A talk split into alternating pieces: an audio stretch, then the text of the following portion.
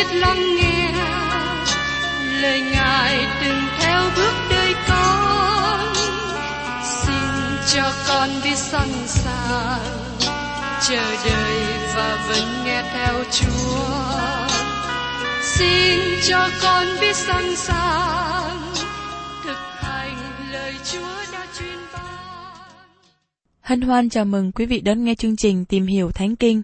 Đây là một chương trình học kinh thánh liên tục và hệ thống trong thời gian 5 năm. Chúng ta sẽ lần lượt khảo sát từ sáng thế ký cho đến khải huyền. Mục sư tiến sĩ Mcky là người được Chúa dùng để sáng lập và thực hiện chương trình này. Ông tin rằng lời của Đức Chúa Trời có khả năng đáp ứng mọi nhu cầu cho tất cả mọi người trên thế giới, không phân biệt chủng tộc, văn hóa, trình độ tuổi tác hay phái tính. Ước mong quý vị theo dõi liên tục và giới thiệu cho thân nhân bạn hữu cùng đón nghe. Kính chào quý vị và các bạn. Chúng ta cùng nhau tiếp tục chương trình tìm hiểu Thánh Kinh hôm nay trong sách Thi Thiên. Từ Thi Thiên 120 đến 134 là một nhóm bài ca đi lên từng bậc. Các bài ca này được dùng bởi những người bị lưu đày từ Babylon trở về và những người lữ hành đi đến Jerusalem dự lễ. Và hôm nay, chúng ta tìm hiểu từ Thi Thiên 126 đến 131. Mời các bạn cùng xem trong Thi Thiên 126, câu 1 đến câu 3. Khi Đức Sô Va dẫn các phu tù của Siôn về, thì chúng tôi khác nào kẻ nằm chim bao. Bây giờ miệng chúng tôi đầy sự vui mừng, lưỡi chúng tôi hát những bài mừng rỡ. Trong các dân ngoại, người ta nói rằng Đức Sô Va đã làm cho họ những việc lớn. Đức Sô Va đã làm cho chúng tôi những việc lớn, nhân đó chúng tôi vui mừng. Thưa các bạn, có một số điều tốt lành đã trở thành sự thật. Khi dân Israel bị bắt làm phu tù ở Babylon được trở về Jerusalem, nó giống như một giấc chim bao. Dân chúng khó tin nổi. Và qua việc lớn lao này, dân chúng bây giờ làm chứng cho thế giới về Đức Chúa Trời.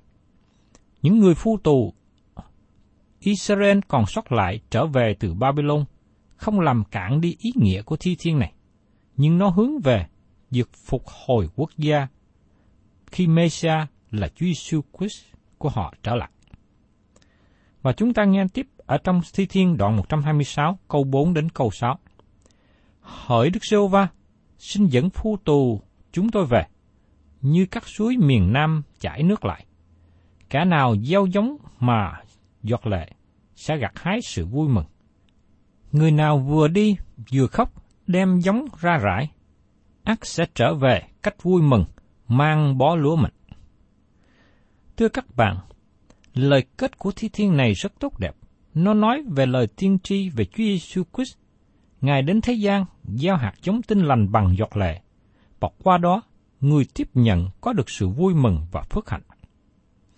Nhưng lời thi thiên này cũng khích lệ các bạn và tôi trung tín trong công tác giảng tinh lành cho người chưa được cứu rỗi, và chúng ta cần tốn thì nhiều thì giờ, công sức mới gặt hái được kết quả.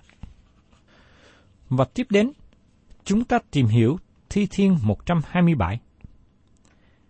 Thi Thiên 127 là một thi thiên lớn lao nữa, được gọi là thi thiên ru ngủ vào ban đêm. Nó lên cao dần. Tại đây các bạn đi đến chỗ cao nhất của thi thiên.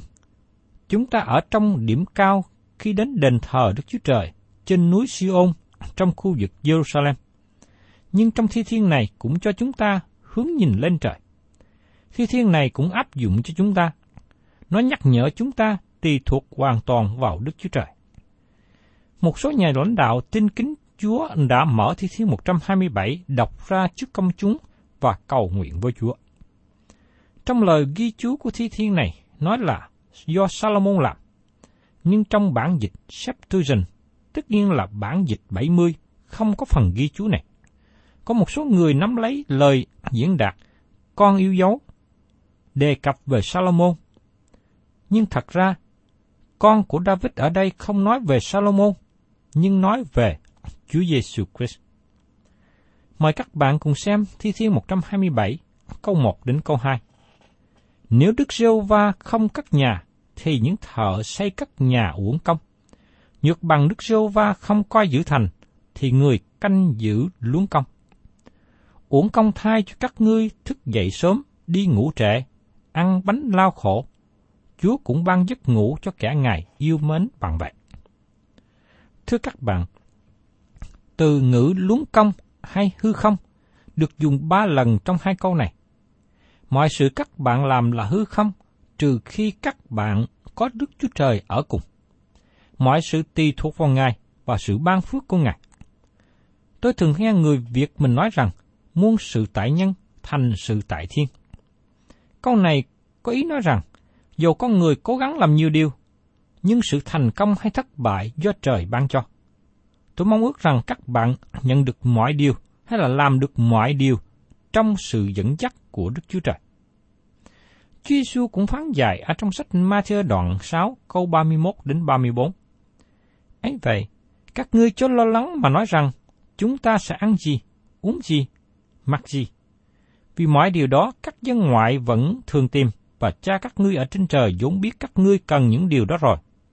Nhưng trước hết hãy tìm kiếm nước Đức Chúa Trời và sự công bình của Ngài, thì Ngài sẽ cho các ngươi mọi điều ấy nữa.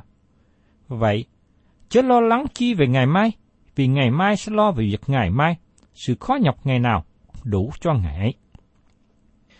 Thưa các bạn, trong thi thiên này, chúng ta thấy đề cập đến trẻ em. Khi những người hành hương về Jerusalem, họ đem gia đình cùng đi thờ phượng. Và trong Thi Thiên 127 câu 3 câu 5 nói tiếp. Kìa, con cái là cơ nghiệp của Đức Sô Va mà ra, bông trái của tử cung là phần thưởng. Con trai sanh trong tuổi đang thì, khác nào mũi tên nơi tay dũng sĩ. Phước cho người nào dắt nó đầy vui mình, Ngài sẽ không hổ thẹn khi nói năng với kẻ thù nghịch mình tại cửa thành. Tại đây, người hành hương đem vợ con theo lên thành Jerusalem để cảm tạ Đức Chúa Trời. Con cái tùy thuộc vào cha mẹ. Thật là một điều tốt lành khi con cái tùy thuộc vào cha mẹ, nương cậy vào cha mẹ. Và khi con cái và cha mẹ hiệp nhau trong mái ấm gia đình, làm cho gia đình hạnh phúc, phước hạnh. Tại đây, nói rằng con cái là cơ nghiệp mà Đức Chúa Trời ban cho. Tôi cảm ơn Chúa vì tôi có được cơ nghiệp này. Cơ nghiệp qua con cái. Chúng ta tạ ơn Chúa vì con cái mà Chúa đã ban cho gia đình. Xin Chúa cho chúng ta biết gìn giữ cơ nghiệp mà Chúa ban cho. Đặc biệt là chúng ta nuôi dưỡng, gây dạy con cái mình biết đi trong con đường tin kính Đức Chúa Trời. Và tiếp đến, chúng ta tìm hiểu trong Thi Thiên 128 Thi Thiên 128 diễn tả một gia đình vui vẻ hạnh phúc, và sau đó là lời cầu nguyện phước hạnh. Đây là hình ảnh gia đình của con cái Đức Chúa Trời. Xin các bạn hãy chú ý đến nền tảng của nó.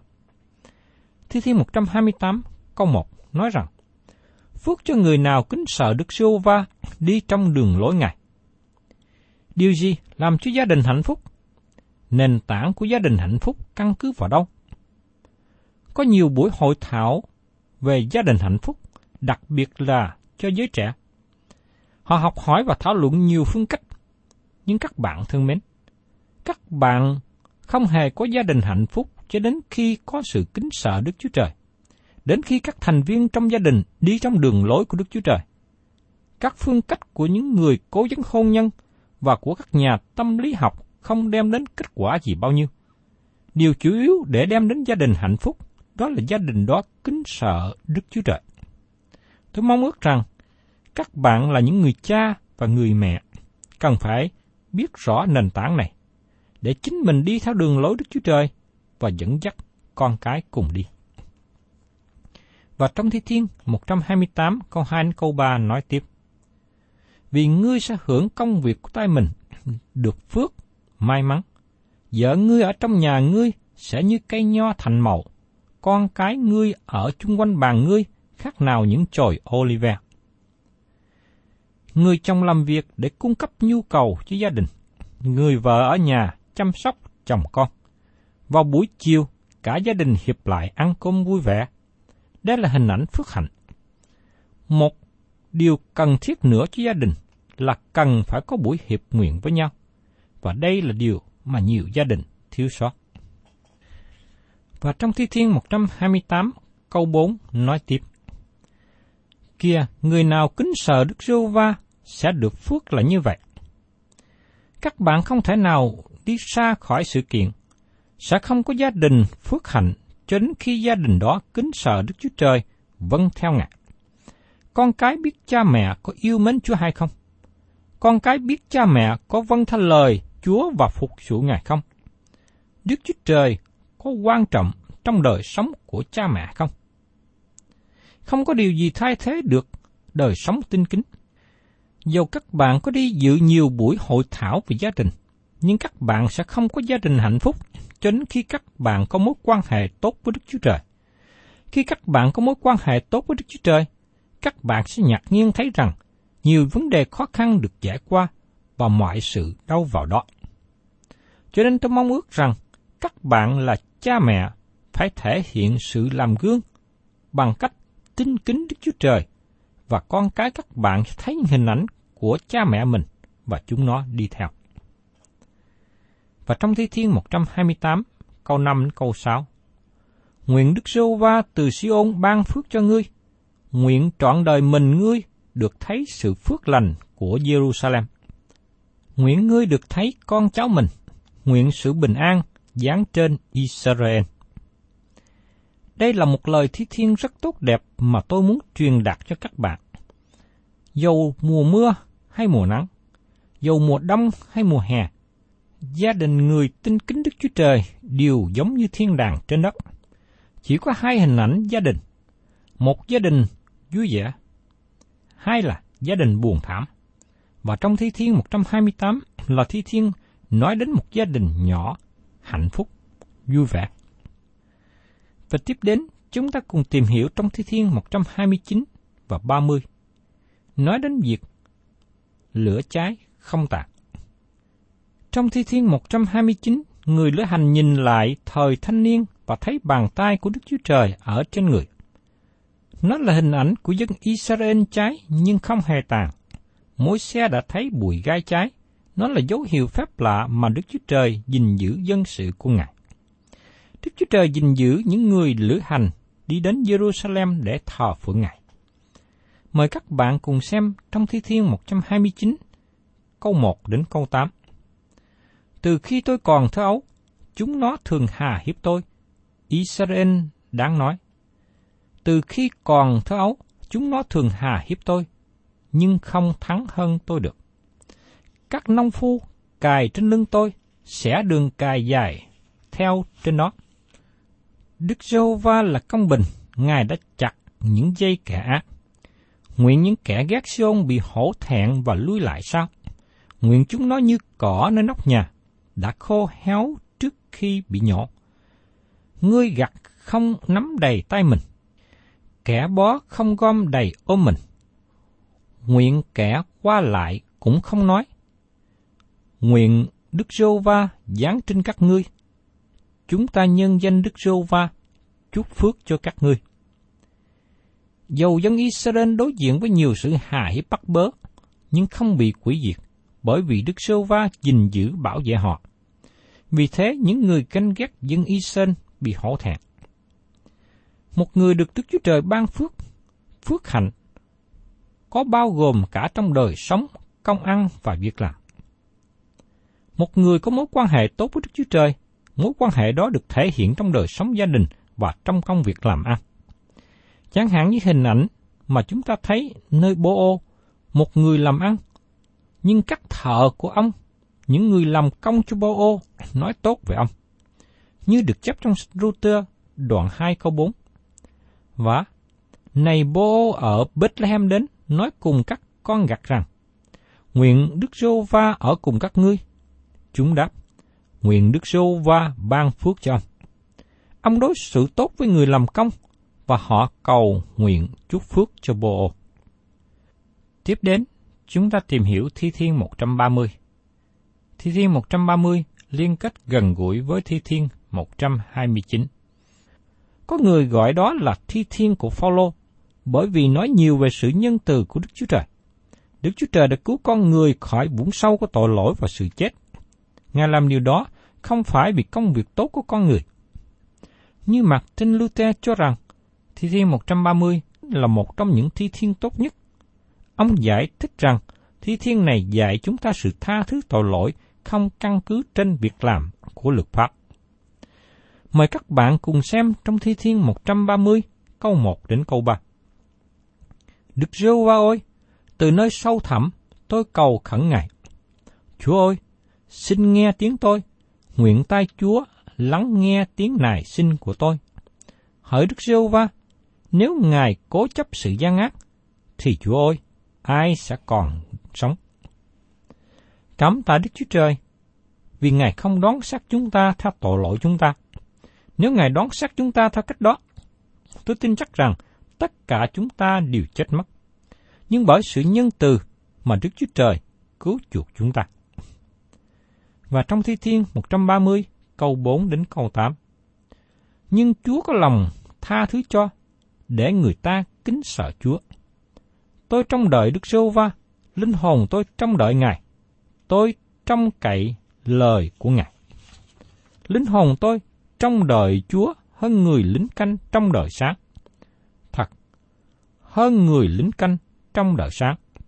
Hỡi Israel, hãy trông cậy Đức Sô Va, vì Đức Sô Va có lòng nhân từ, nơi Ngài có sự cứu rỗi nhiều. Chính Ngài sẽ chuộc Israel khỏi các sự gian ác người. Bởi ân điển, Đức Chúa Trời cứu chuộc chúng ta là người ngoại. Ân điển của Đức Chúa Trời sẽ giải cứu dân Israel nữa. Khi Ngài sẽ đến, dân Israel kêu cầu với Ngài từ dũng sâu và sẽ được trả lời. Đấng Christ trở lại Siôn và Ngài sẽ dẹp đi người không tin kính. Như được chấp trong sách Roma đoạn 11 có 26 đến 28. Vậy thì cả dân Israel sẽ được cứu, như có chấp rằng đấng giải cứu sẽ đến từ Siôn, cất sự thô bạo ra khỏi gia cốp. Ấy là sự giao ước mà ta sẽ lập với họ, khi ta xóa tội lỗi họ rồi. Nếu luận về tinh lành, thì họ là nghịch thù bởi cớ anh em, còn luận về sự lựa chọn, thì họ được yêu thương bởi cớ các tổ phụ.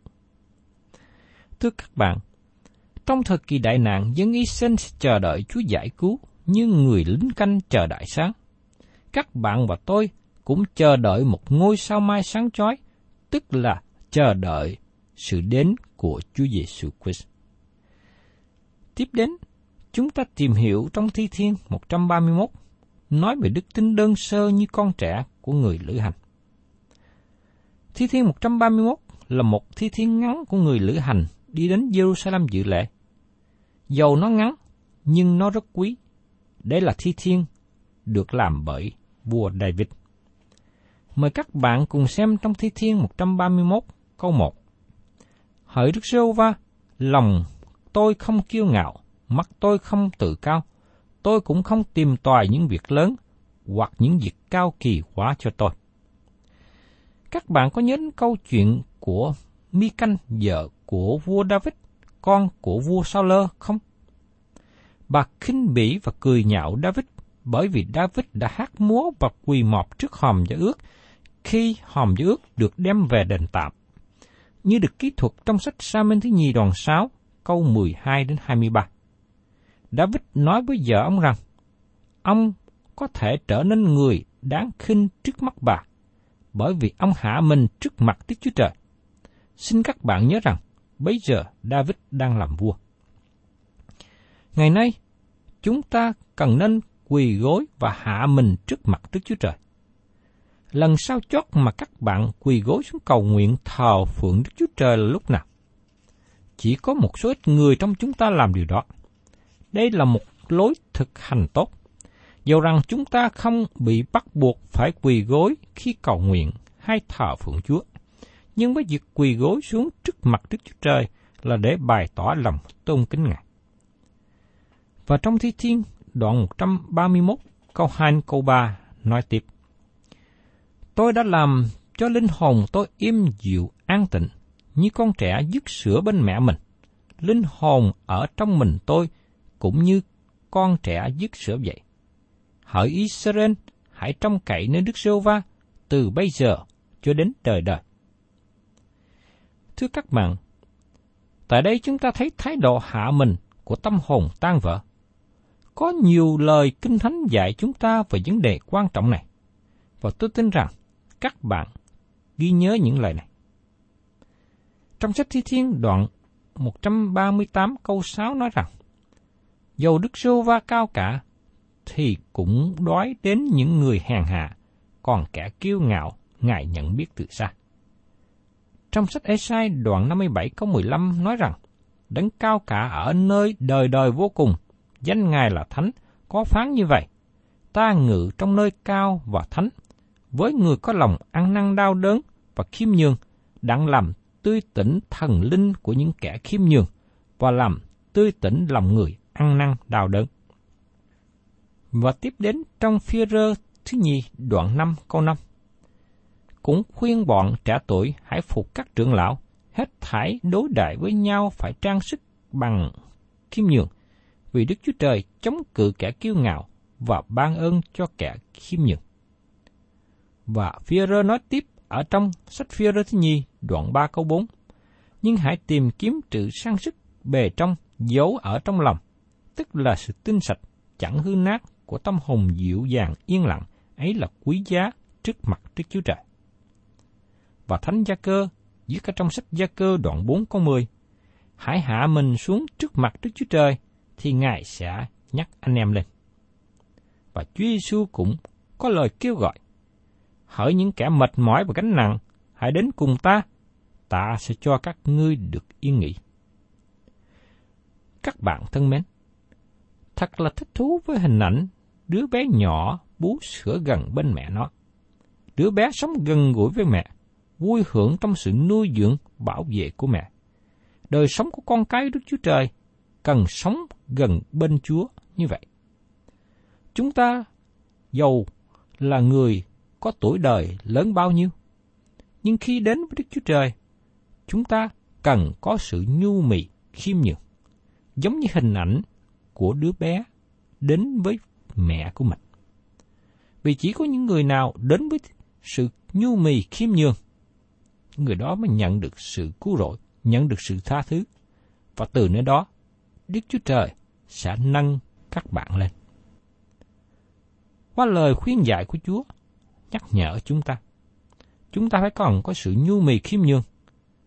Vì Đức Chúa Trời là đấng đáng tôn kính và chúng ta là con người nhỏ bé. Khi chúng ta có sự khiêm nhường trước mặt Đức Chúa Trời, chúng ta đi trong con đường phước hạnh sẽ được Chúa đói đến. Tôi mong ước rằng đời sống của tôi và các bạn phải luôn ghi nhớ và thực hiện sự khiêm nhường trước mặt Chúa cũng như trước mặt con người. Xin chào tạm biệt quý thính giả và xin hẹn tái ngộ cùng quý vị trong chương trình tìm hiểu Thánh Kinh kỳ sau. Chúng ta sẽ tiếp tục những phân đoạn kế của sách Thi Thiên.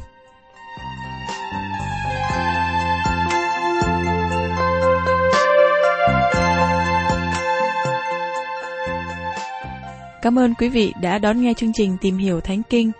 Nếu quý vị muốn có loạt bài này, xin liên lạc với chúng tôi theo địa chỉ sẽ được đọc vào cuối chương trình. Kính chào quý thính giả.